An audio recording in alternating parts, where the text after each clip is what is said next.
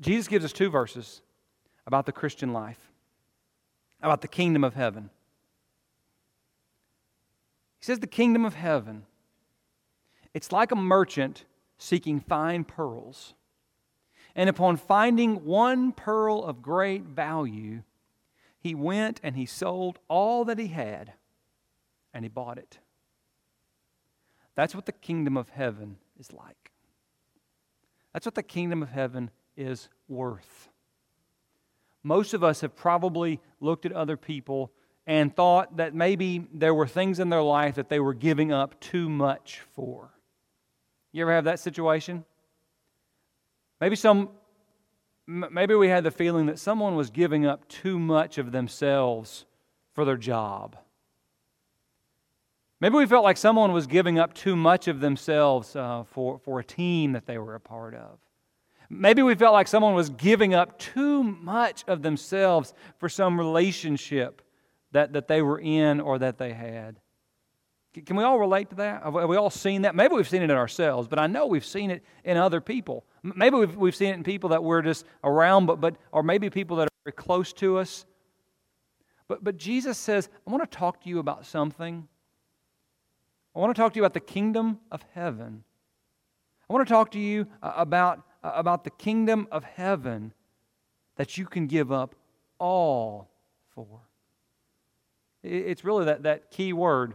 He doesn't just say that we should give up a lot for it. We should be willing to sacrifice a lot for the kingdom of heaven. Jesus says you should be willing to sacrifice all for the kingdom of heaven. I, I find it interesting when we start talking about being a servant, right? And we look at places like Philippians chapter 2, no one argues with the idea that we ought to serve others. I have never had anyone who's told me, I don't think we ought to serve anybody, at least not, not, not no Christian. But one of the things that happens a lot is that we, we put qualifiers on it. We, we believe in service and sacrifice up to a point, up to whatever point that we deem to be reasonable. Right? We've had these conversations. But yet, in passages like Philippians chapter 2, where, where, we, where we have this admonition to think more of others than we, do, uh, than we do of ourselves, we have this admonition to look like Christ. And the question becomes so, how far did he take it? And Paul says he became obedient. How far does he take it? To the point of death. To the point of death. That's pretty far, isn't it? But he doesn't even stop there. You, you, you would think that the admonition that, that, that you should that you should be willing to be sacrificial of yourself to the point of death, I mean, that, that, that's, that's asking a lot, isn't it? If I ask somebody to die tonight, is that asking a lot? Shake your head up and down. That's asking a lot. But he doesn't even stop there. He says he became obedient to the, to, to, to the point of death, even death on a cross. He's like, not just to the point of he was willing to die for people, he was willing to suffer on the cross for people. And what is he saying? Or what am I trying to say? And so often, where we want to put limits on what we're willing to give up or what we're willing to sacrifice, over and over in, in the biblical text and through the example of Christ, through the parables of Christ, we're told to take the brakes off. Take the brakes off. It's about being all totally committed. It's about finding that pearl of great value and saying, I'm going to go out and sell everything I have in order in order to buy this pearl. I'm going to be willing to sacrifice all. Now, what does that mean? Well, I would say that means different things in everyone's life. Because each one of us, each one of us come, come up against a lot of different things when it, when it comes to our walk with the Lord. You know, that, that constant pull, just like we talked about this morning, of looking at John, who John was all in. But, but John, John was only all in when he understood in order, in order for Christ to be praised, in order for people to follow Christ, they had to stop following him. Right? That's what he's saying there in John 3. More of him, less of me. He wasn't just saying, Yeah, I want, I want more people to follow Jesus. He understood in order for that to happen, there has to be less of me. That's part of, that's part of this pearl of great price. I don't know what that looks like. Um, for, for a lot of folks, most of you in this room don't have disciples, right? Uh, I mean, th- th- there may be uh, a few that, that, that are active in, in discipleship. I wish we had more of that, but, but it's unlikely that we have people in this room that are leading movements. Th- th- that's where John was. But the principle is still, still the case. There are those things that will push up against us, and we have to say, oh, okay, I'm, I'm willing to give up that thing that I value. I'm willing to give up that thing that I value. Well, what does it look like? What does that look like when we, when we come to say, I want to take on the crown, but it might cost me a cross? Am I willing to give up family? You love family? I mean, even with all of their warts and everything like that, right? D- d- don't we value our family? Of course. I, mean, I think that's a biblical position to, to honor your father and mother, right? Uh, that, that he who does not provide for his own is worse than an unbeliever. I mean, I love my family in part because of my Christianity. But what if our family, what if our family is putting us in a position where we have to choose between, between honoring Christ and honoring our family? Jesus says in Matthew chapter 10, Do not think that I came to bring peace on earth. This is Matthew chapter 10 and verse 34. I did not come to bring peace, but a sword. For I came, seemed like I would always have this verse in my sermon every time my mother would come to visit. I've really kind of tried to stay away from it because it just kept coming into my sermons. But, but listen to what he says I came to set a man against his father, and a daughter against her mother, and a daughter in law against her mother in law. And a man's enemies will be the members of his household. He who loves father or mother more than me is not worthy of me, and he who loves son or daughter more than me is not worthy of me. See, there are many problems that we have within our family that the answer, the answer is to follow Christ. But there may be those, those instances where our family, our family rejects Christ. It's the nature of the gospel. It's divisive. Do not say that I came to bring peace on earth, even though there's a sense in which Jesus came to bring peace on earth, right? That's what the angels pro- proclaimed. But there's also a sense in which you need to understand that sometimes the gospel is what causes division. Are you willing to pay that price? Are, are, are you willing to stand with the Lord? Are you willing to, to, to stand behind His teachings and His will, even if it costs you a relationship? Even if it costs you a relationship that you love. I mean, the relationship between a mother and a daughter, between a father and a son, between a mother in law and a daughter in law.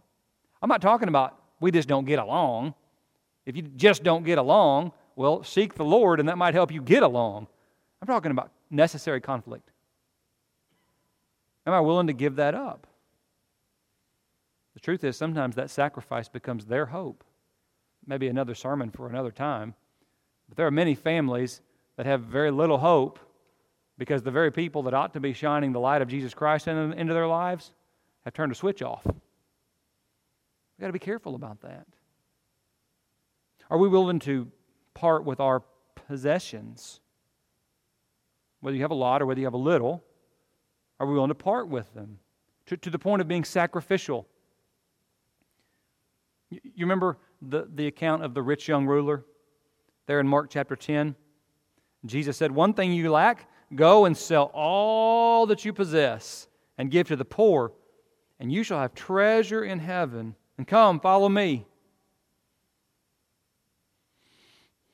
Wow. All of it. We read that and we say, Whew, I'm glad he didn't say that to me. Right? I've had a lot of questions this week about should we give from the gross or should we give from the net? It's, a good question, right? But, but I'm just saying that we ask that question a lot. Um, this, is, this is pretty clear. All. That's what he said to this man. And you know what his, what his response was? Not willing to do it. Not willing to do it. As a Matter of fact, I would say that if we have the same problems that this man had, then we or have the same call that, that this man had, right? He fell. At these words, his face fell. He went away grieved, for he was one who owned much property. Are we willing to sacrifice even of our stuff? So, so many great examples of, of generous, sacrificial givers. I mean, I, I have no, no shortage of those even in this room. But, but our, our possessions are things that push us. One missionary said once he had known many, many people who had, who had faced the test of persecution and passed with flying colors. But he knew many more people who had faced the test of prosperity and failed the test. That's what he's saying here. Are you willing to value the kingdom of heaven even before our own stuff. How about before our own social comfort?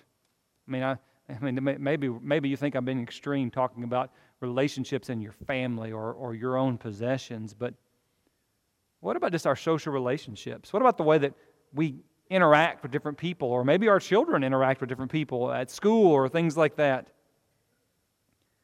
Peter says in 1 Peter 5 and verse 5 uh, of those Christians that, that he will say that in all of this, in all walking with Christ, they, the people in the world, are surprised that you do not run with them in the same excess of dissipation, and they malign you. Do you ever know that you know what the right thing to do is, but you know what sort of response you're going to get from that? Like you just know before you ever say it, before you ever do it. You ever have that? I mean, that, is not a pleasant feeling but you believe it's the right thing to do, so you do it. Have you ever known what was the right thing to do, but you didn't do it? I know James says that's sin, but I'm, I'm not saying is, is that sin. I'm saying, have you ever done that? Have you ever been so influenced, like, I don't want the backlash that comes with that? Probably. We all have. Are we okay? Are we okay with even being a social outcast? even, even if it will make people hate us? Are we willing for people to not understand or to not appreciate who we are, what we are? And as you think about yourself, think about your children. This is where it gets really hard for me because you could beat me up, but don't, don't mess with my kids. Are you willing for your children to stand out? Are you willing for your children to pay a social price for their faith? Now, they may or may not have to pay that price, but I'm asking, are you willing for them to pay that price? Jesus says, Jesus says it's worth it. Even your own life. Even your own life. And for us, that, that, that seems to be such, such a mm, faraway place. But there are people, there are people in this world that to be a Christian means that their life is in jeopardy. They, they can't come to places like this and worship as we do. We take this for granted.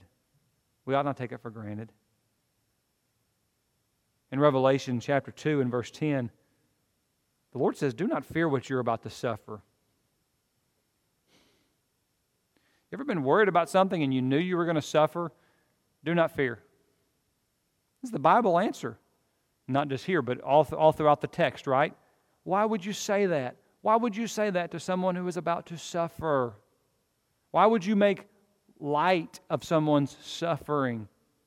I can tell you what they teach you in Bedside Manner 101 how to empathize. Do not make light of someone else's plight. I made up that rhyme, but actually that's pretty good on the spot, right? But but that you all get the rule, right? I mean, you just listen. You just listen. That must be really hard, Dale. Right? I mean, that, that, that's, we all, in the Bible, the Lord is always making light of people's struggles. He does it over and over. I mean, from, from the Old Testament to the New Testament. Right? Do not fear what you're about to suffer. Behold, the devil is about to cast some of you into prison that you may be tested, and you will have tribulation for 10 days. I'm just thinking, I'm just thinking if, if we knew we were going to go to jail tomorrow for our faith, Ah, I would be struggling with that. I'd be struggling with that. Be faithful unto death, and I will give you the crown of life. He says, however far they want to push it. This is what made Paul such a, an amazing, powerful preacher of the gospel because you couldn't touch him. Right? You couldn't touch him. Paul says, You're going to throw me into prison? You're going to throw me into prison? Okay, I'll convert the guard. You, you, you, you want to take me out and you, and you want to, you want to kill me too? Huh, I'll go to heaven. To die is gain. It's more than just a catchy phrase. He really believed it. You, could, you couldn't get to him, you couldn't scare him. He was willing to give up everything. Back to our parable in Matthew chapter 13. The kingdom of heaven is like a merchant seeking fine pearls. Don't we all want this? How many of us want to go to heaven? Can I say we all want to go to heaven? You hear on a Sunday night, I want to go to heaven, right? And that, and that, that'll put a smile on your face. I want to go to heaven. I'm, I'm seeking, I'm seeking this. I'm seeking, I'm seeking. That's why I'm here. And then I find it. You ever been in a Bible study with someone who is so genuine and so sincere, and you're and you're going through and you're going through the Bible, and then I mean this is just rolling and going wonderfully, and then you come to whatever it is. So I've given a few tonight. I don't know what it is for you guys or what it will be in the Bible study, but all of a sudden you realize your Bible study is over because God just asked them to give up something that they're not willing to give up. I, I, kind of figure that we all have an it. Not that we're not willing to give up, but that would be hard for us to give up. Is, is, is that true?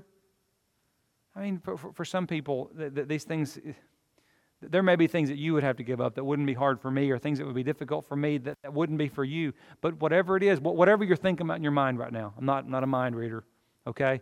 But like, man, I really hope that God doesn't ask me to give that thing up. You, you fill in the blank on that. And like I said, if you've been in a Bible study, I'm just telling you, a lot of times that will come up and it will crash your study. And upon finding one pearl of great value, he went and he sold all that he had and he bought it. What Jesus is saying is, it's worth it whatever it costs you, whatever it costs you, it's worth it. It costs Jesus so much. It can cost us in this life, but it's worth it. We ought to be willing because we have perspective of what we're getting. Now, when we aren't willing to pay, it's because we don't have perspective of what we're getting in return. The pearl of great price. You have found it. I'm offering it to you. You see that thing you think, man, if I ever had the opportunity to buy that, right? You have the opportunity to be born again. You have the opportunity to have your sins washed away you have the opportunity to walk with the Lord in great peace and comfort. You have that opportunity. Someone is standing in front of you on, on, on, the, on the beginning, on the very first sale of Microsoft stock, and they're saying, Do you want to buy some? Do you want to buy some? The answer would be yes. I'll give you a little money, right? Yes. I'm talking about something so much more valuable than a little bit of stock. Now, whether, you, whether we believe that or not is based on whether we believe what Jesus is saying or not. Do you want to buy it? Do you want to sell everything that you have in pursuit of it? Do you want to live? That's the invitation. For all those things that keep us back. Well, I don't know if I want to do this. I don't know about. Them. You are being given the greatest opportunity Now, you don't see it as such because you've been given this opportunity before, right? Like about five hours ago, you were given this very same opportunity. And you're figuring you're going to get this opportunity again. You might, you might not. Jesus says that when you found it, he sold all that he had and he bought it. Take hold of the greatest thing that you will ever take hold of. This is your God given opportunity to come, to repent, to be baptized, to wash away your sins, to walk with the Lord, to bring your burdens before Him. No one with the Lord can offer these things to you, but He offers them to you freely. You come as we stand and as we sing.